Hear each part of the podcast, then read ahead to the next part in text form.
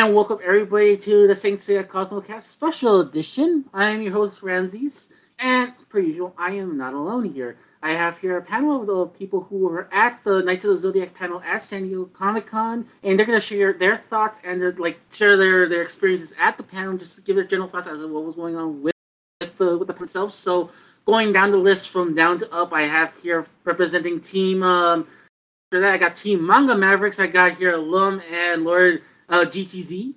Hey everyone, uh, excited to passionately burn uh, our cosmos with y'all and, and talking about Saint Seiya today. Same here, and also yep. Somehow survive Lum's terrible puns. Well, joke, I don't know if that was a pun, but... Fine, joke. And then fi- Hey, what's up? And finally we have your te- representing Team Scarlet Rhapsody, we have Jared. Everyone, Jared the Greek here, glad to be having my first time on the Cosmocast. This is awesome. So you, you, um, you, you four gentlemen were in attendance at, at San Diego Comic-Con for the Knights of the Zodiac panel. We discussed it kind of, sort of, at during our show on um, last episode, on episode sixteen. But we wanted to talk to the people who were actually in attendance to, at the panel. So uh, give us like a, like I want to ask you guys like some general questions, and then you guys can like go off and talk about like what was, what's more specifics as to what was going on. So. Um, Tell us a little bit about, like, like of uh, your um, experiences overall, yourself with, with the panel itself. Like, how was, like, the room, and, like, was it full, or... Tell us, tell us like, that, that kind of detail. Okay, uh, Team Team Manga Mavericks, why, why don't you go first? So, my perception was, you know, as we were filling in the room, uh, it started off not being too full, maybe, like, a quarter full, but as the panel was going, uh, it started filling up, and so when I was... You know, looking around at the end of the panel, I think it was it got, had gotten pretty full.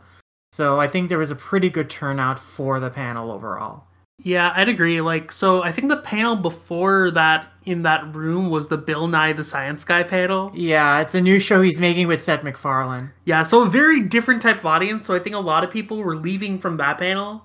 So a lot of people were slowly trickling in. Yeah, and we will say that. This, for me, this was like the most I had to wait in a line to get into a panel, the entire con.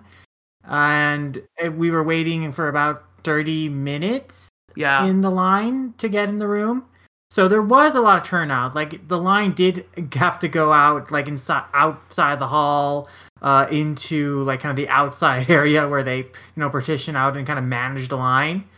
And I would say, you know, line management was pretty smooth, but like, you know, the line did end up being fairly long, which I think is good and indicative of a good turnout. Indeed. All right. Righty. So, Jared, what, what was your general thoughts on like how the how the environment was when you when you guys got into to it? Was it like the was the room full on your perception and all that stuff? Like, how was like that that that stuff? Yeah, uh, we got into the line relatively early on, uh, the, while the Bill Nye panel was still going on, and we looked at him like. Oh, okay. This is kind of sad because you know there was only like ten people in line, and then uh, we were in, in the uh, the secondary line, and then you know as the clock kept ticking towards the panel starting, the line just goes do do do do do do do do do do, just going around the area, uh, and it was one of those strange things for me because I didn't know that they they were working on a live action Knights of the Zodiac project, so for me I'm like. Well, you know, it's not going to be that many. I mean, they're probably announcing, you know, a new dub cast for a for the Netflix or something, you know, or we're going to have some people from Viz talk about the manga. Like, I didn't realize what it was supposed to be because I didn't look at the program guide. I just saw the name of the panels. Like, oh, I'll go to that. And this hype person comes up in line and is trying to get everyone hyped up. And I'm like, why, why are we trying to get all hyped up for? What's going on here? And when I finally got seated, I looked up and I just saw that there were like eight name placards at the at the table. I was like, wait. We don't need that many people for talking about like a Netflix dub. What was what's going on? And then, you know, before I knew it, you know, I look behind me and I just see the room is just again that line is filling up all the seats and more people are, are trickling in. And there was definitely some some uh, hype for this uh, that I didn't expect to see because I thought this was a completely different panel than what it was. So that's so fun. Nah, like. Yeah, I mean, I feel I was actually surprised at the turnout because I also feel like awareness of the movie project was not too high. Like, I didn't think that many people was realized it was in production. Like, I have been following the news, like, remember, like, reporting on the news, like, when it came out, like, a couple of years ago now, they announced it in production. And then last fall is when they, like, announced the initial cast of people that were going to be starring in it. And it was a total surprise to me, though, when I looked at the Comic-Con schedule and saw, oh, my God, they're actually going to have a panel for the movie at the con. But...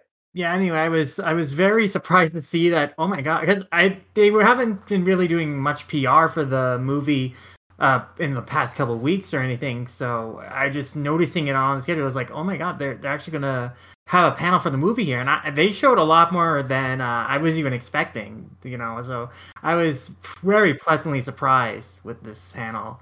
Uh, it made me a lot more excited for the movie too, in general. Yeah, it was a lot more uh, competent than I expected. Yeah. No, yeah, definitely some surprises. Um, the, the obviously the panel started, and the panel started with a pretty much a recap, like, you know, introduction to the series to those who've never seen the series before, and then we get to see a lot of the actors who are in the a lot of the actors and a lot of the people behind the scenes of the movie itself, I believe. Correct? Yeah. Like, on the panel, we had, like, the director of the project. We had the pair of writers who are working on the, the project. We had, uh, like, the star, uh, the person who's playing uh, Saori in the film, Madison. We had the person, who, Diego, who is playing uh, Nero, who is, like, n- named Nero in this film. Uh, yeah. And we had, of course, like the stunt coordinator, who also was a stunt coordinator on Shang-Chi and has worked like extensively with like a t- you know ton of like big action celebs like, like Jackie Chan, Jackie Chan and The Rock. So yeah, Andy Chang was like a big get for this project, and I think it really showed yeah. in like kind of the working cut uh, clip of the film they showed. The action choreography, oh. I think it looks really good. Uh, yeah, so. It was a pretty, pretty impressive uh, lineup of people they brought on. All right, um, Jared, were you familiar with any of the people that were on were on stage? Um, Andy uh, uh, Chang was on that list of people I know, um, because I love martial arts movies. So I've seen his work before. I both as a stunt man and a stunt coordinator, and that got me pretty, pretty hyped up, to be honest.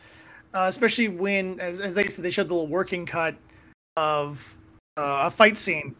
And I was looking at that going like, this, this is what I want. I, the, if they, if they, if the script is kind of meh, if the special effects are laughable, as long as this martial arts is caught like at this quality with this intensity, this will be a fun B action movie. Uh, and if, and if they can get the special effects and acting to really, or script rather, and special effects to really where they need to be, this could be an amazing action movie. And just knowing you have that kind of talent for the stunts versus like, oh, here's my cousin Steve. He runs a karate studio in the valley, you know? Like, you don't want that person, you know, coming up with your stunts. You want someone who knows how to do all these crazy moves and maneuvers and make sure every character has their own unique fighting style to make them stand out when they have to have the big battles.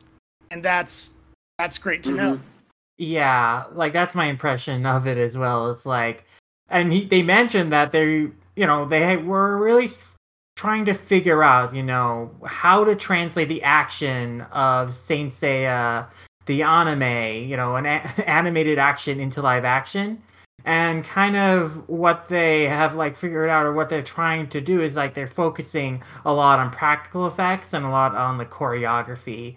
And I think that's the right move. So, like Andy Chang was mentioning, they were, they were really trying to think about, you know, to find a martial arts style that reflects, pe- you know, Seiya's fighting style, the Pegasus Meteor Punch, in a way that makes the action feel authentic. And I think that's going to go a long way in kind of, like, selling the action of the film and making it compelling. And you were also talking, like, they are really focusing on storytelling through action, storytelling through the fighting. So I think that's a very smart direction as well. So okay, yeah, and that, that is one thing. That's one of the things that I did notice with when when when you know, that's one of the things I did notice. That's like a lot of people were, were caught by surprise that I, I, I that um that they were doing a lot of stuff. Andy Chang was doing a lot of stuff with uh, with the movie, and that he was um and, and that he was um like you can tell the enthusiasm was was, was at an all time high. He showed off a like a, like I wouldn't say like uh what, what we call it like a demo reel.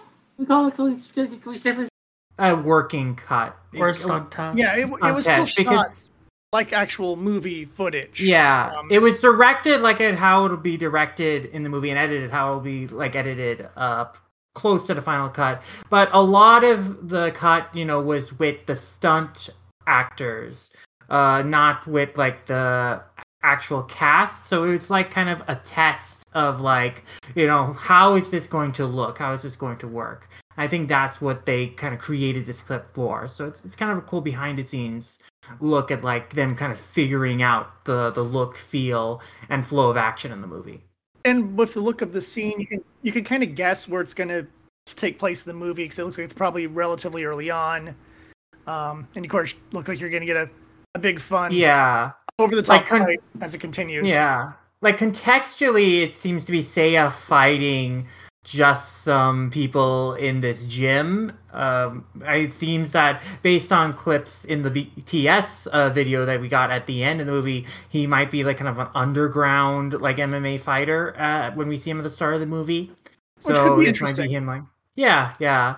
Uh, and so actually like kind of the guy who's like kind of refereeing the fight is named Cassius. So there's kind of a nod to that there. Uh, so yeah, I do think this is like kind of an early scene in the movie before he is even like caught on to the fact that, oh, you are actually a saint or a knight of Athena, as they're going to go with. Okay, so from there, we pretty much they pretty much they pretty much went around talking about talked to the actors like, well, it was like their experiences working on the movie. So, um, Jared, why, why don't you like lead us off on the on, on this part right here? Well, they had only two of the actors available because a lot of the others, and, and we're talking like, you know, Sean Beam and of course. Uh, Mark Dacascos from Double Dragon. Uh, yeah, they're big there. names. And then McKenna is filming yeah. One yeah. Piece in South Africa right now. So. One Piece. Yes.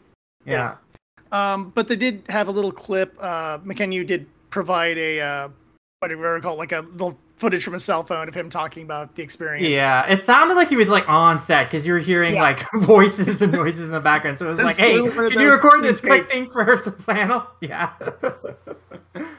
But he... really had a good look, look, look. I mean, granted, we don't know what he looks like in the movie, but like, just when I'm looking at his face, I'm like, yeah, that's that's a dude who could be who could be Seiya, and yeah. you know, he definitely had the hype behind his words and stuff. I'm not sure if he's familiar or how familiar with the source material, but he definitely seemed to be going for it. Uh, the one that surprised me actually was uh, Madison.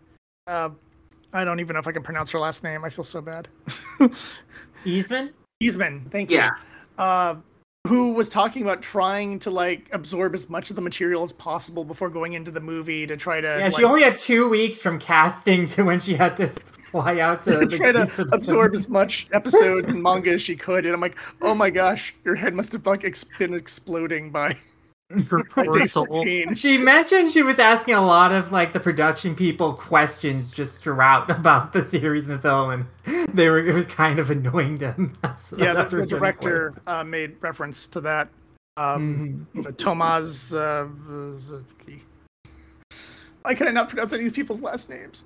Uh, but yeah, they, they made yeah. reference to there being a little bit of a what about this? What about this? Okay, so what is this supposed to, you know, and, and like I like the fact that we had an actress who was really in that mindset of like, no, I really want to get this right. I don't want to screw this up. And you know, a lot of people could probably have come into this project just thinking like, oh, so this cartoon we're trying to live action, huh? Okay. Yeah, okay, I'm a goddess. Okay, got it. Um, versus actually really understanding like how important this franchise is to so many people. And to try to do their best, as opposed to say like Dragon Ball Evolution, where clearly that doesn't right. take the place at all. I mean, Dragon Ball Evolution was written by a guy who was, you know, not a fan of the franchise. He admitted flat out that he was just wrote it for a paycheck because he knew it was yeah. a big property, and he just kind of pulled, well, uh, I guess this is in here. I'll just make it, you know, standard Hollywood thing. Uh, and then, you know, it was ref- like kind of rewritten further from there. And it was like clear, like no fate in the actual Dragon Ball material. Mm-hmm. With this project, it's clear they're taking a lot of liberties with the story. But from everyone on the panel, they seem to really understand the appeal of the material. When the writer team was talking about it, they talked about, you know, they absorbed a lot of the franchise. You know, they talked about how much there is. And they talked about how they kind of came to the understanding that a lot of the Appeal of Saints say it's like, you know, they're really epic fights, but also the people who are doing the fighting all come from really uh, interesting backgrounds. A lot of them are underdogs who are really just trying to kind of fight to find like a place in the world.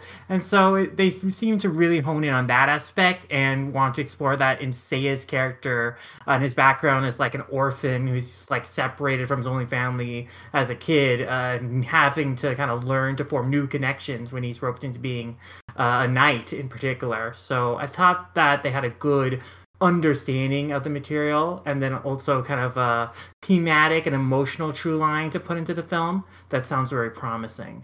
And then all the actors also sound like they understood their characters. Like Madison sounds like she understands like that, you know, Adina Sowry, she has like the weight of the world, uh, oldest responsibility behind her, but at her heart she is still also like a teen girl who kind of wants to be able to express that freely uh, and live that freely.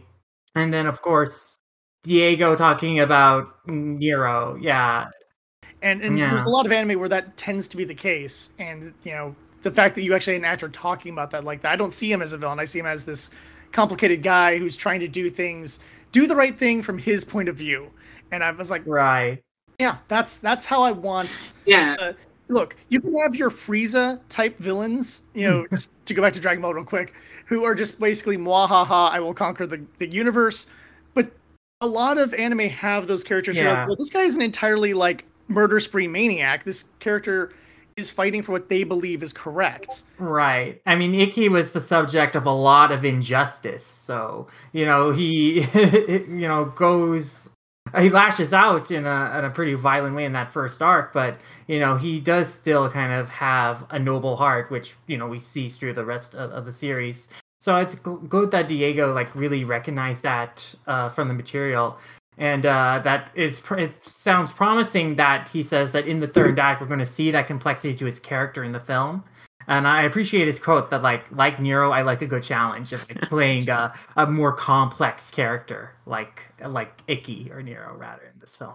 Okay, so, like, yeah, like I said, Ikki will, will, will it's interesting that he's, that we were in position with Ikki that, um, he, like, Neo Trico, he looks like he, he kind of understood the material with, with Ikki. Ikki. I'm going to refer to him as Ikki, and a lot of people are going to call him Nero, but he's Ikki to me. Shut up. Yeah, it's just going to take some adjustment for me to call these characters by their new uh, Anglis, in, new na- renames. Uh. English, yeah.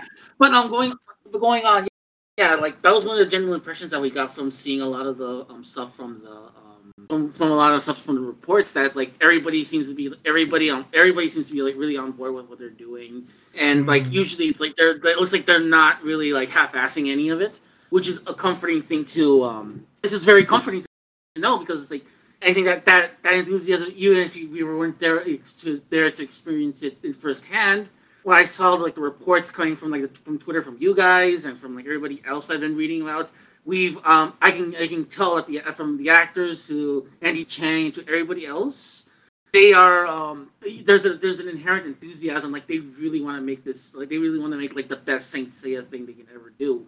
And, Like, yeah, you guys mentioned Dragon Ball Evolution, and that was one of the first things that, that popped into my mind when I first started seeing this project being being um, being being done. As a matter of fact, the first it wasn't even that that came to my mind. It was the, one of the earliest things. One of the ones that came to my mind was the Fist of the North Star live action movie with um, yeah, oh god, with Gary with Gary with Gary Daniels and uh, oh my god, uh, Downtown Julie Brown, Rufio from Tolkien. Rufio's in there, yeah.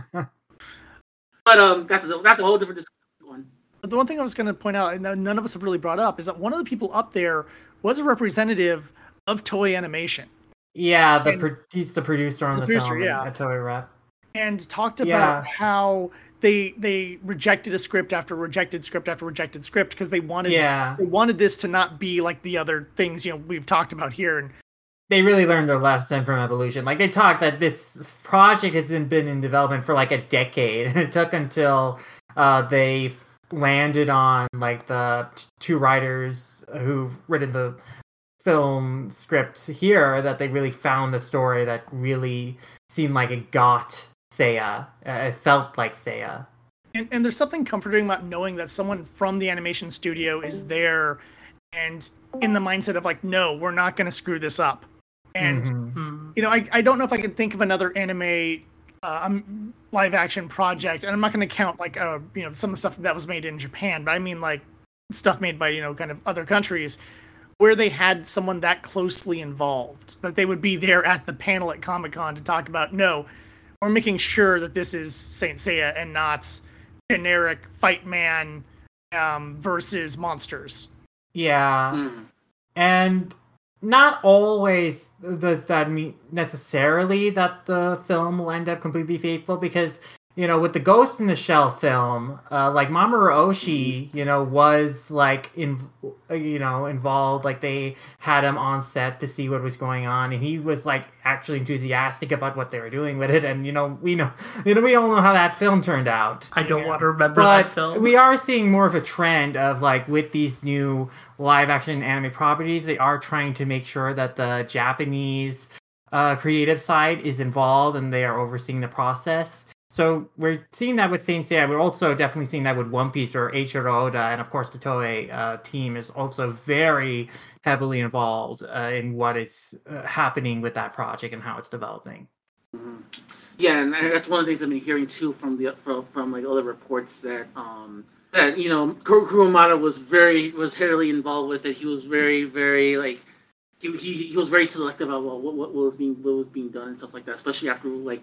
Around the same time that the, that we started seeing the news for the, um, when we started getting more and more information for the live action movie heading towards towards Anime Expo and all, all that stuff, like with the big reveal reveal of the second season of the series, we started seeing a lot more stuff like where Kurumada was was was more hands on heading towards the next season of that of that of the show, which is currently going to be airing um, this Sunday on Crunchyroll, and also like I'm pretty sure too because he saw like how things were going on with that um with that C G I show. I'm very sure mm-hmm. he had a little bit more more of a saying as to like what would be um what was uh as to like what what would be used and stuff like that, and what what, what wouldn't be used, and you know what what can what can be what can what they should be and what shouldn't be done and stuff like that. So I think um so so it's good to see that there's a lot of um. That there's a lot of input coming from not not just from the creative, but not just from the creator side, but also from like the people who are like who actually are making the series themselves to keep things consistent with what's going on with like all the other projects as well. Yeah, and it sounds like you know they really want this project to be a big success. Like I believe that uh, in a recent like press release, it was like they talked about oh they want this to be the start of like a six. film franchise. That's a lot of uh, they're trying to get off the ground. So, you know, they have big ambitious plans for it. So, so they they continue to talk about like you know like, they continue to talk a lot about like what was going on behind the scenes with the movie and stuff like that, and like not not really getting more details into into like the actual story and stuff like that. So, but did did they yeah. say anything about the story? What we can glean about the story is that it seems that.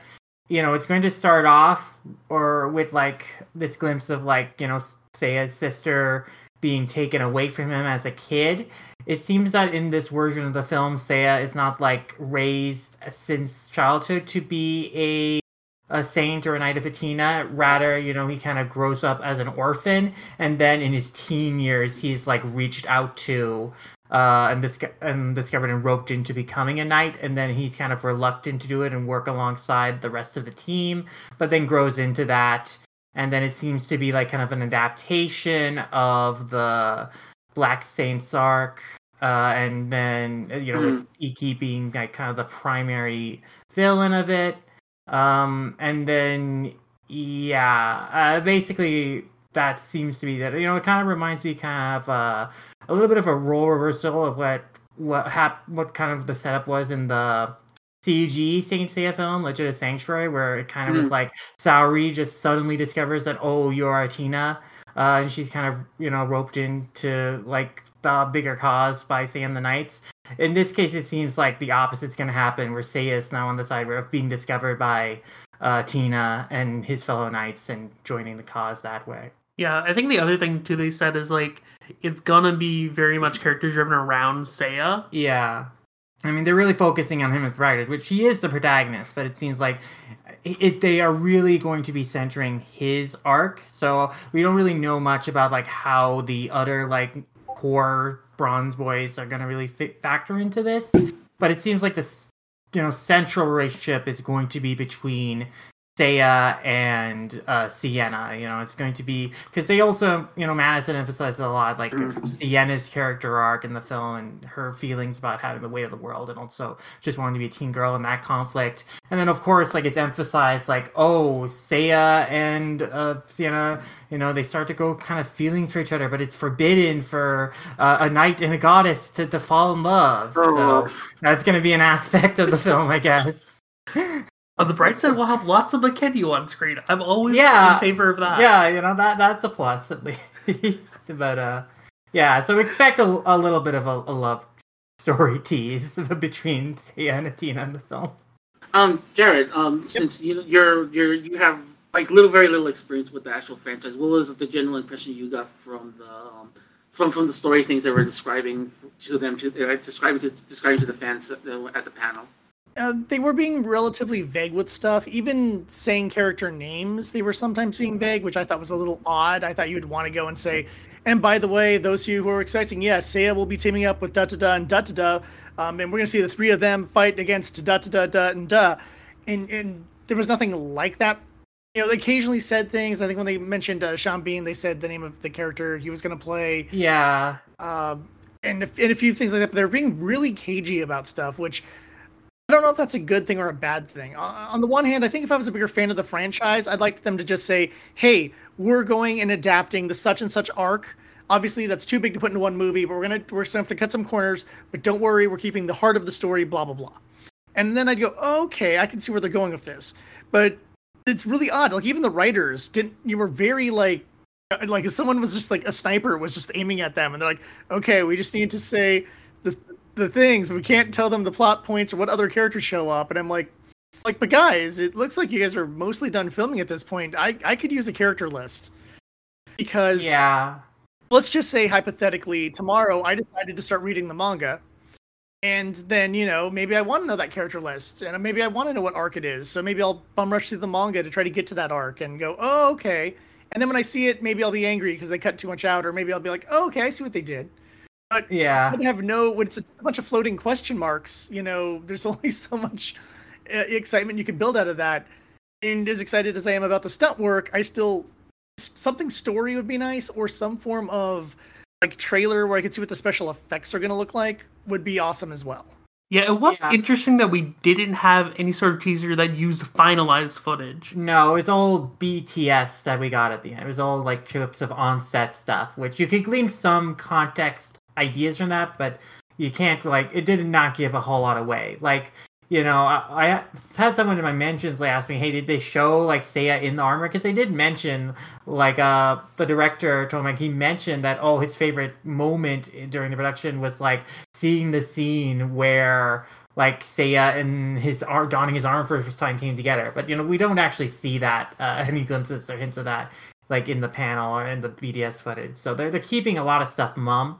Yeah, uh, you know, there was also some stuff that was not really made explicit in the panel that we kind of have learned from like recent press releases or uh, old Hollywood Reporter press releases. Like, you know, Sean Bean is playing Al Mancuso, right? So he's playing uh, Sienna's grandfather. He's the person who recruits Seiya into the, the Knights. And then we know that like in the film, uh, Nero is trying to, to kill Sienna and he's been hired by someone.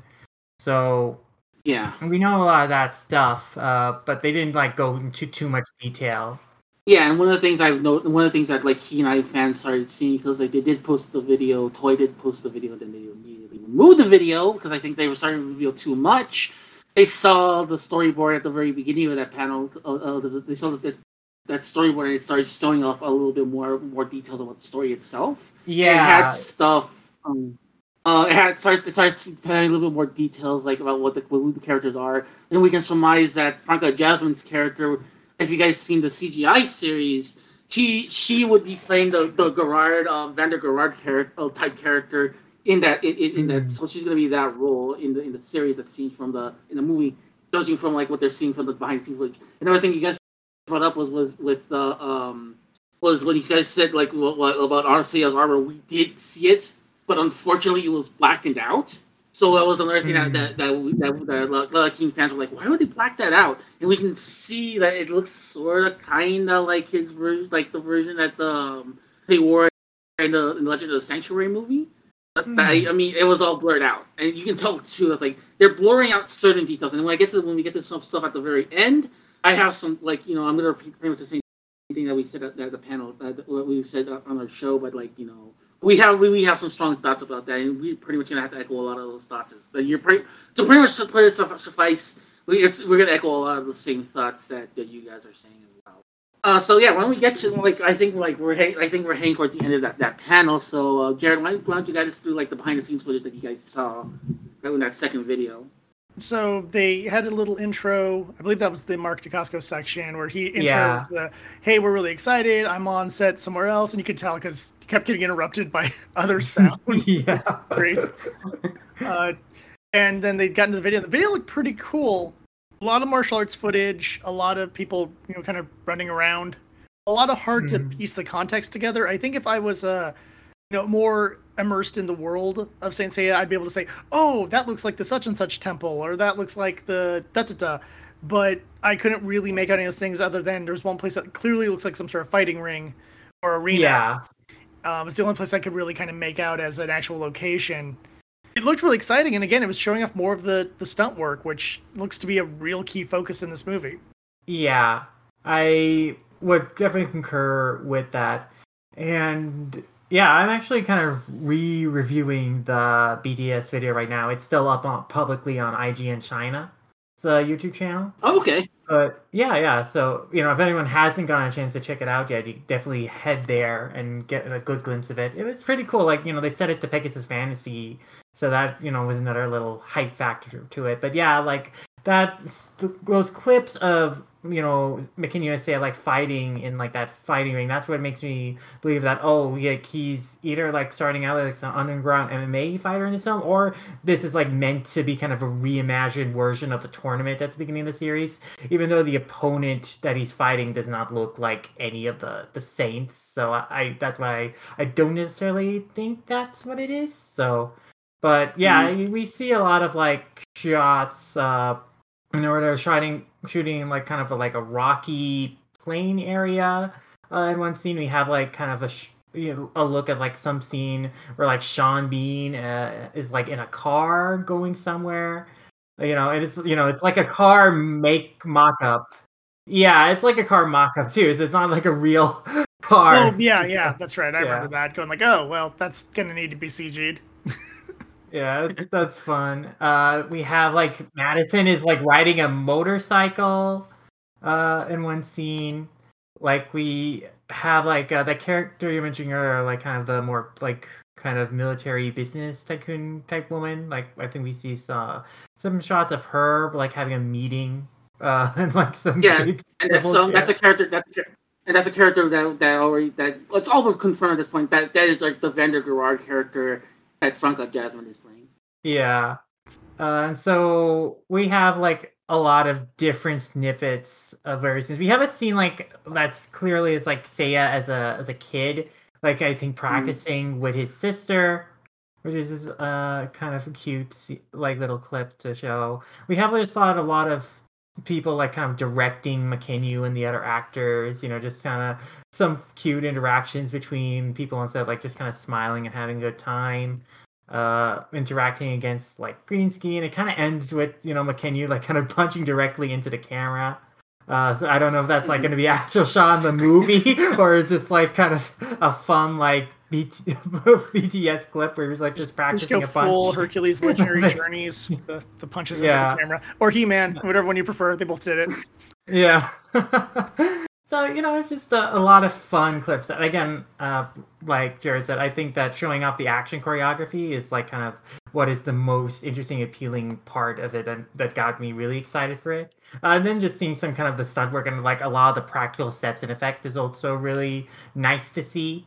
You know, because you don't want it to be like an old C G kind of setting, uh, and and like everybody is like C G'd up and stuff. Uh, so it's nice to see that they're really leaning into a lot of practical stuff. Yeah, so. It really drove home the point of what they were saying earlier in the panel about how they're trying to focus more on practical as opposed to C G too. Yeah. So it's kind of good to see that in like actual video. And you're so right about that storyboard in the beginning. I really got to study that later to see what I can glean from that. But we do see, like, on a big wall, a lot of different sequences that have been laid out uh, for different scenes, like uh, different parts of the film that I guess they were filming all on the same day, which is how, how you film a film. You don't do it in chronological order. You do it, like, by location. So, yeah, that's pretty cool. Um, and yeah, like I thought that the, it was a really fun clip to watch in the moment and really fun to like kind of go back and study it too. So yeah, I, again, I think that in terms of like overall plot details, uh, we're still kind of a little vague on it, but we got the general sense, I think, from the panel and based on what we have learned in previous press releases and stuff. So yeah, it's, it's coming it's together pretty interestingly, I think. All right. All right, so um, so let's let's close out with your so let's close out with you got with uh, everybody's thoughts on the on the actual panel itself. So um, so overall, how did you how did you guys enjoy the panel overall? Why don't we start off with the Team Manga Mavericks? Why don't you guys tell us a little bit about uh, how you guys felt overall with the panel? I really enjoyed it. I mean, V-Lord, what what do you feel? Like you're also someone not too familiar with Seiya. I feel cautiously optimistic based on what they showed. I felt like the panel itself it. made me more confident about having a live-action version of Saint mm. Seiya. And I think, especially the amount of emphasis they had on showing practical action was really cool, because, like, I feel a lot of, like, movies that are like this would not actually go through that effort of doing that. Yeah, and that's kind of my feeling, too, is that the enthusiasm and the dedication, the effort of cast and crew on stage about the project came across very clearly uh, and made me feel like, okay, so this is in the hands of people who really care about doing a good job, really care about understanding the material and communicating it.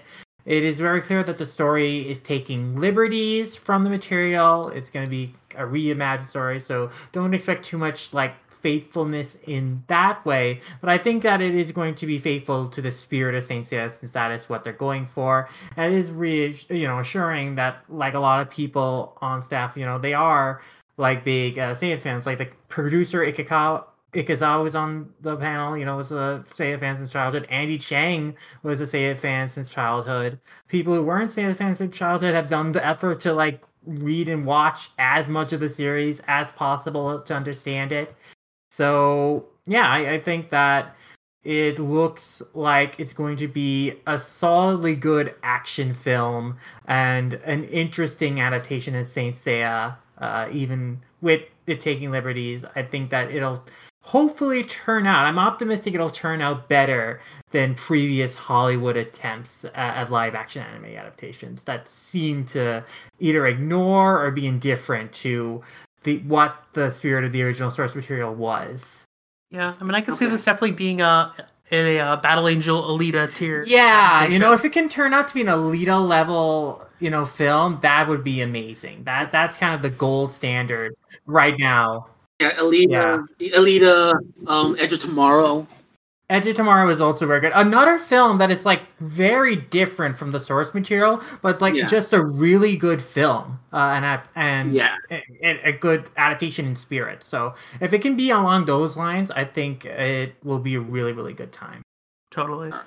Um, Jared, you um, you I know you have like have very little experience with the franchise. So overall, you from your perspective, being kind of like. Not not quite the fish out of water, but someone that's like a little less experienced with the franchise. How do you, how do you feel overall with the with the movie itself and the panel itself?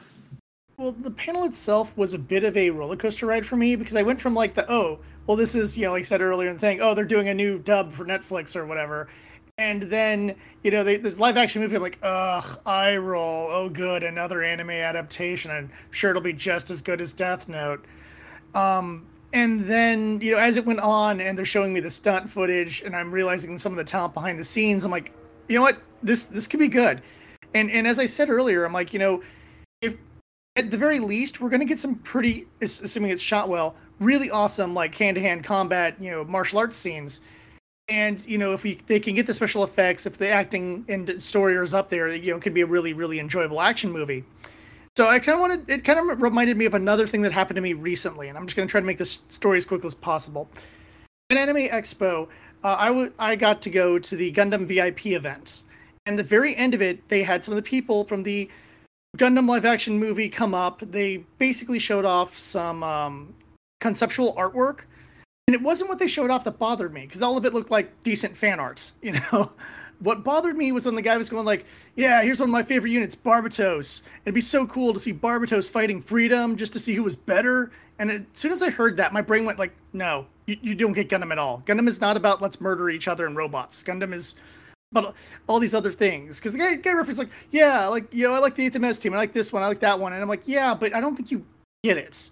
I, I think you're missing on here. And this is going to turn into let's just get all the toys and throw them at each other. And then whatever toy is still standing at the end wins. And that's not what Gundam is supposed to be. And I was so angry by the end of that, of realizing that, like, good, we got, got one of my favorite franchises, and it's in the hands of people who have no idea what the hell they're doing. It's exactly what I want. Yes, I can't wait for this to be uh, a quality movie like Pacific Rim two or Robot Jocks. Oof, I'm sorry, oh Robot God. Jocks. You're awesome. I apologize. But when I went to this one, I went from the eye, the, the eye roll kind of thing into, like, the, you know what? I think I'll enjoy this just as a, at very least, a dumb action martial arts movie. And I know that the Gundam one, I don't think I can enjoy it as robots smashing into each other at high speed, because I don't like the Michael Bay Transformers movies. Mm-hmm. Because I wanted the character, and I wanted the, the drama and, and the issues that, that really separated the Autobots and Decepticons to be at the forefront, not here's some humans and now toys hitting each other. And that's what I feel like the Gundam yeah. one's going to be versus this, where I'm like, you know what? There's some awesome talent behind this. This could be a really fun movie. Um, in an interview I did after the panel, I referenced that, you know, uh, I was excited to see Mark Dacascos because because Double Dragon, the movie, was part of my childhood, and it was. And that's a movie where a lot of people say it's intrinsically bad, but it's a it's an action comedy. And it does its job serviceably. The the bad guys are chewing the scenery like there's no tomorrow. The, there's some decent matte paintings in there. There's that, that boat chase is really well done. And there's even some fun, you know, actual martial arts when they allow the characters to actually martial arts and not, you know, do Home Alone pranks. And the thing is, I can sit down and watch Double Dragon whenever, partially because, again, I was a kid, but also because I just want to watch something fun and turn off my brain and eat some popcorn and watch a couple of guys do some, some karate kicks on some bad guys. And I, I felt at the very least, that's how this movie will fall into that category for me, where I'll just go, oh, I'm just going to throw on Saint Seiya. I want to watch some cool, you know, people kick each other in the face and then scream out uh, the name of their special attack as they finish someone off. And, you know, that can be fine. But if we're lucky, as, as, uh, as the others said, Um, if this can be at Alita level, that would be amazing, and I think that would make a lot of Seiya fans happy. I'll say at the very least, just going to this panel made me want to actually get into Seiya more, so that I feel better prepared for watching the movie, as opposed to just coming in blind and going like, oh man, that was cool when, when like Silver Armor guy was fighting like Red Armor guy. You know, like, I actually want to know the characters' names and, and stuff. Yeah, and, and, and I'm pretty sure you've seen me, like, you've, you've heard my, my, my madman rant every time whenever we met up and stuff like that, whenever I talk in depth about my love for Saint Seiya, you're like, okay, uh-huh, uh-huh, yeah, sure, uh-huh, uh-huh. So, like, yeah, I mean, I think, thankfully the, the, the manga is starting to be more readily available. They're going to start the second season of the C G I show, so there's going to be options coming soon, so. But, yeah, so, um, and, uh, and then since you guys, since you guys just rolled in both, you, both the, your thought, your final thoughts on both the, the movie and like everything else, um, is there like, like I guess I should, I, I guess I should ask you guys like, what's like your biggest concern going into the movie, uh, um, going to the, into the movie with no, now knowing all this stuff that you guys saw at the, at the panel? Uh, I guess the love triangle aspect, you know, is something I'm, I'm gonna be skeptical of, of like how, what direction they push like a relationship between Seiya uh, and Sienna. Uh, so hopefully the the romance aspect is done well, and it's not kind of like too standard teen drama-y in a way that feels kind of like trite. But uh, yeah, I, that's kind of the one thing that I'm like skeptical of, of in terms of like the, the plot premise of the movie. Um, Jared? I'm coming from a different perspective. And, you know, when they try to do a story arc or what have you into a movie, it usually gets a lot of things rushed, and my biggest fear would be Avatar: The Last Airbender, the movie, where yeah. we took a whole season and tried to wedge it into a movie in the worst possible way. and you lose a lot of the characterization. You lose a lot of the, why are we here now? We just get some voiceover going like, then we travel to this city. Then we travel to this city. And you're like, okay, cool. That's not how stories work.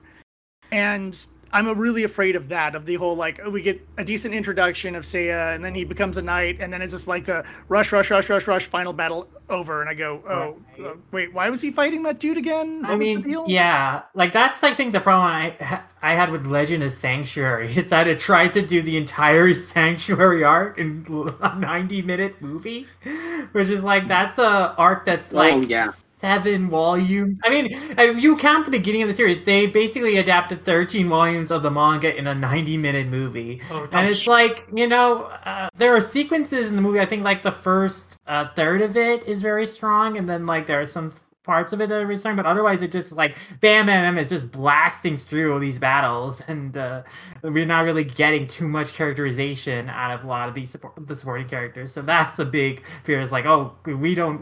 I, I hope they would abstain from that. And that's where I think that not being so faithful to the source material might actually be a benefit to the movie. So, you know, basically from what it sounds, the premise is that they're it they're really kind of rehauling the story to adapt it. As a film, it's not like a direct one-to-one adaptation of the beginning of the series uh, and the Black Saints arc. So in that way, and also it sounds like they are paring down the cast to centralize it on Seiya and Sienna. So in that way, that has me a l- little more uh, feeling more uh, confident in terms of like pacing-wise. It's not like just trying to do too much at once, but really trying to focus on character Uh, development first. Mm-hmm. Yeah, I guess like staying my concerns, I think my only thing besides what you guys have mentioned would be uh, how the special effects are going to look in this movie. Yeah. Because the fact that they haven't shown any finalist footage just kind of makes me worried that maybe there's a reason for that. Yeah, I mean, I feel like they're just early on in post-production, so they just don't have that finalized yet. I mean, they say this movie's going to come out next year. We don't really have a concrete timetable of when that will be. We don't know if that's going to be summer or fall. So it sounds like, you know, they're still kind of early on and trying to make that stuff work, which is why like we also didn't see like a finished clip of the movie. We saw like a, a working test cut of the movie, of a scene from the movie in the in this panel. So yeah, I, I'm definitely curious of like how the C G is going to come together, and I really hope they don't just completely C G uh, the uh, the armors. Like they, I hope they build practical armors, because it sounded, you know, when the director was talking about seeing um uh the arm the, the, the shooting the shot while they're, you know, donning the armor, armor the first time. Yeah, I'll assume the armor is practical armor. Um, yeah. Hopefully. Based on what that sounded like, yeah, that makes me hopeful for it. Like, I don't want, like, a Thor, Love, and Thunder situation where it's, like, Jane's helmet is, like, a C G I thing, and it's very distracting. Or the C G, like, eye mask in Green Lantern. Yeah, yeah. Oh my gosh. Oh, Lord. Yeah, and I was, that was going to be one of my concerns I was going to bring up, but, like, I was going to ask you guys, like, do you, you guys think showing no completed footage compared to like what was also being shown at the same time, which was they were showing a lot of stuff at the Marvel panel of like completed stuff and completed footage and like like and announcing all this all this other things all around. You know, you think that like comp- like when when it's up against that, like I know it's like it's out with Orange, but you think with them only presenting like the behind the scenes footage and stuff like that, you think that was like a, a huge detriment to like the actual like presentation to, to the to the movie itself, or do you guys think that it was a wise idea for them to hold off on, on well, showing that stuff? Here's the thing. One, Disney has enough money to rush the C G work done on a clip to show someone a yeah. clip or for a trailer or whatever. And hopefully that isn't some of the final C G, because some of those trailers... Uh, yeah, I mean, they may have shown, like, quote-unquote completed thing, but that doesn't mean it necessarily looked good. And yeah. actually, there's been a whole conversation recently about how poorly the V F X artists Uh, and C G artists on Disney oh, yeah. Marvel Productions have been treated yeah. just terrible pay, ridiculous overtime and schedules. So it's like, uh, you know, I think the biggest uh, challenge Knights of the Zodiac is going to face in theaters is going to come down to when it comes out, because they really need to be mm-hmm. smart about not making sure this isn't going up against, you know, a John Wick four or, or the next Marvel uh, film. Yeah, or any even it, the Marvel stuff might not be as popular as it was, but it still brings. And they're still making hundred million dollar weekends. Yeah. So. so it's one of those things where it depends where it goes in. But I, I get the feeling if they can get a nice you know, I hate to call it a drought zone, but like, like how September usually is kind of a calm time for movies. They could come in there and yeah. be like the action movie of September or the action movie of October. That would be a really smart move, because people might check it out just going like, oh, I don't know what the Knights of the Zodiac is, but dude, the these guys look badass in this fight scene in this trailer. Hopefully we get a, you know, a cool trailer. And that would be their smartest move. Try to try to find that, that zone where there's not as many movies. Strike there. Get it, get the, you know, obviously the fans to hopefully show up, but then also see if you can get, you know, martial arts aficionados or people who just want a cool, fun action movie, you know, in there, which is really going to require a good trailer and the special effects looking on points, because we've seen with trailers, if the special effects don't look good, it already starts turning people off. I mean, that goes back to like twenty fifteen, twenty sixteen, where people looked at stuff and were like, oh God, that those special effects look terrible. The movie's gonna be garbage. You, you know, it's always that whole don't judge a book by by its cover, but that's what, exactly what we do with trailers. And honestly, it's kind of on the shoulders of the studio to release a trailer that makes us excited, that doesn't show off bad special effects. Uh, and so hopefully they can avoid those pitfalls and it'll do very well, assuming, you know, again, quality script and quality special effects. All right. All right. So, um... oh no, I, I also agree with that, that release schedule is going to be very important for the success of the film. They want to give their production team enough time to make sure the film looks as good as possible without like rushing it or cutting corners. And they also want to be very smart with their release strategy. And I definitely would agree that a late summer, early fall release for an action film is usually a very good period, because that tends to be kind of a dry period from the big tentpole blockbusters. And so we're kind of seeing like a smart programming strategy with like Dragon Ball Super Superhero coming out mid-August, you know, well enough away from mm-hmm. Thor Love and Thunder and the other big films that came out in July. I think that would also be a smart uh, programming place for, you know, Saint Seiya to also come out in like mid-late August or early September. Also a good distance away from what we already know to be the, the release calendar of next year's big tentpole movies. All right.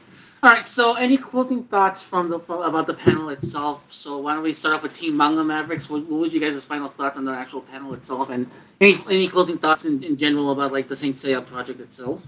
Yeah, I think we've kind of outlined uh, a lot of our thoughts. Uh, for me, I thought the panel itself was very enjoyable. I appreciated, again, everyone's, like, anecdotes about the film, which, you know, we didn't go over, but there was a lot of very funny anecdotes. Oh, yeah, like, McKinney falling asleep in the hotel yeah, while a fire alarm like went off. Yeah, like, he just sleeping through a fire alarm that just was blaring for an hour long and got everyone else to evacuate the room, so he just completely slept through it. That was very funny. That Diego... That man was meant to play, um, that man was meant to play Zorro. Exactly. Yes, totally. Exactly. That's such a Zorro. And also, like, Diego, like, eating Addison's pizza the first day on set. And, like, he said that, oh, I ate her pizza. And she was, like, insisting that, oh, no, you stole it. That was, so I thought the, the cast was fun, funny interaction with each other. So it was very enjoyable and entertaining just to, to sit through and hear their thoughts and experiences on the project. And, uh, you know, again, the, their enthusiasm for it also gives me more confidence in the project. So, yeah, I'm looking forward to it. Uh, yeah, no problem. Um, so yeah, I guess like I, I agree with most of what Mum said. Um, I think the main thing now is like I just want to see more of this film, more footage, more more anything. But yeah, I'm very positive. I'm good. After the panel ended, uh, one of my thoughts in my head was, should I just go onto Twitter right now and just go, you know, at I think it's what is it, uh, a K O T Z movie or whatever, and just go trailer win. Trailer. I wanted to start like a trailer win thing, and I was like, I was like, it seems a little rude, but I'm like, I kind of want to see a trailer. And the fact that I could say, oh, I went to a you know a panel discussing an anime adaptation, and I want to see a trailer, I think speaks volumes, considering the fact that like, while I am a bit of a B movie aficionado, there's certain movies, especially when it comes to adaptations, that like I won't forgive certain things. And you know, I can watch uh, Dragon Ball Evolution as a bad movie night movie, is assuming that there's alcohol involved. uh, but I don't consider it a Dragon Ball themed movie. I consider it just a punch kick guy has to fight other punch kick guys, um, because that's all it is. And, you know, the aforementioned Fist of the North Star I can also watch as just like a, a cheesy B action movie. But there's certain there's certain adaptations and stuff that have come along that I'm like, you you just got your finger so far off the pulse of what this is supposed to be. And this isn't just anime things. This this is books, comic books, uh, many T V shows, you know, older T V shows that got remade. It's like, we need to make it dark and gritty for reasons. And I'm like, okay, that's a choice. And so, you know, certain things will, it just will cross a line with me. And, you know, I figure if I'd gone to a panel for any of those, I would have rolled my eyes afterwards. I'm like, guys, this is going to be terrible. It would have probably been the first thing I would have tweeted. On this one, the fact that my impulse was, I need to tweet trailer win. And, and you know what, maybe I'll do that after this recording. Is enough for me to go in that mindset of like, wow, I, I kind of am excited, or at least, uh, you know, yeah, excited. I guess that is the right word. I'm a little excited about see- seeing how this is going to turn out, just because I like the enthusiasm of, of the, the crew and the cast, and the action looks like it's going to be awesome. So, yeah. All righty then. Thank you so much for t- thank, thank you so much for you, for you guys for appearing here on the on, on the show. It was really really good to have you guys. I mean, that actually have the Team Manga Mavericks here. I've been wanting to have them for a while, because I know they were like one of the earliest podcasts that gives a shout out for when we, when we first started the podcast, when it was just me by myself. So I do really appreciate that. Now we've come full circle, and we're actually now I've got you guys here to do something here, and hopefully in the future I can get you guys to come back here and we can do something else in a more proper in a more proper um, way later on. Oh, yeah. I mean, thank you for having us. Yeah, I mean, when you first started the podcast, I was just so excited to see someone start up like a Saint Seiya podcast in the English language space. And, you know, it's it's been fun to follow along your stuff. And and also, yeah, I mean, I, I just love talking Saint Seiya in general. And I was great to have just an opportunity to do so. I'm always happy to come on for more great Seiya discussions. All right. So before we leave, why don't we get, why don't we start off with like your promotion and stuff like that? So, um, um, Jared, do you have anything you want to promote? Anything that you're doing so far? You guys want to, that you want to put up out there? Yeah. Um, I do a YouTube channel called Dapper Bard Games. Uh, one of the things I do on there is discussing uh, mythology, and I have a whole set of mythology videos. Currently, I'm looking at the uh, twelve signs of the zodiac uh, as they come across. Although I'm a little bit behind because of computer snafu, but that's okay. It is being fixed. The stuff is recorded. Those videos will be up soon. In addition to that, I have a couple other little random uh, things I've covered already. Uh, in addition to that, if you want to watch me and my brother play through Final Fantasy X, you can do that on our Twitch channel, Dapper Bard's Tavern. And uh, of course, uh, probably should promote some of the Scarlet Rhapsody stuff. You can find it anywhere. Just look for at Scarlet, usually underscore Rhapsody. Uh, we cover conventions and all sorts of different events as well. So yeah, I think that covers it. All right, Team Manga Mavericks, what do you guys what do you guys have to promote? What's up with you guys coming? What's up with you guys happening? Uh, what is what, what are you guys up to um, that you guys want to promote? Well, uh, collectively we are up to a lot. So if you want to find me personally, you can find me at Lum Ramayasha on Twitter. Uh, where, you know, when I go to cons, I make sure to tweet uh, out, pan- you know, treads for all the panels I go to.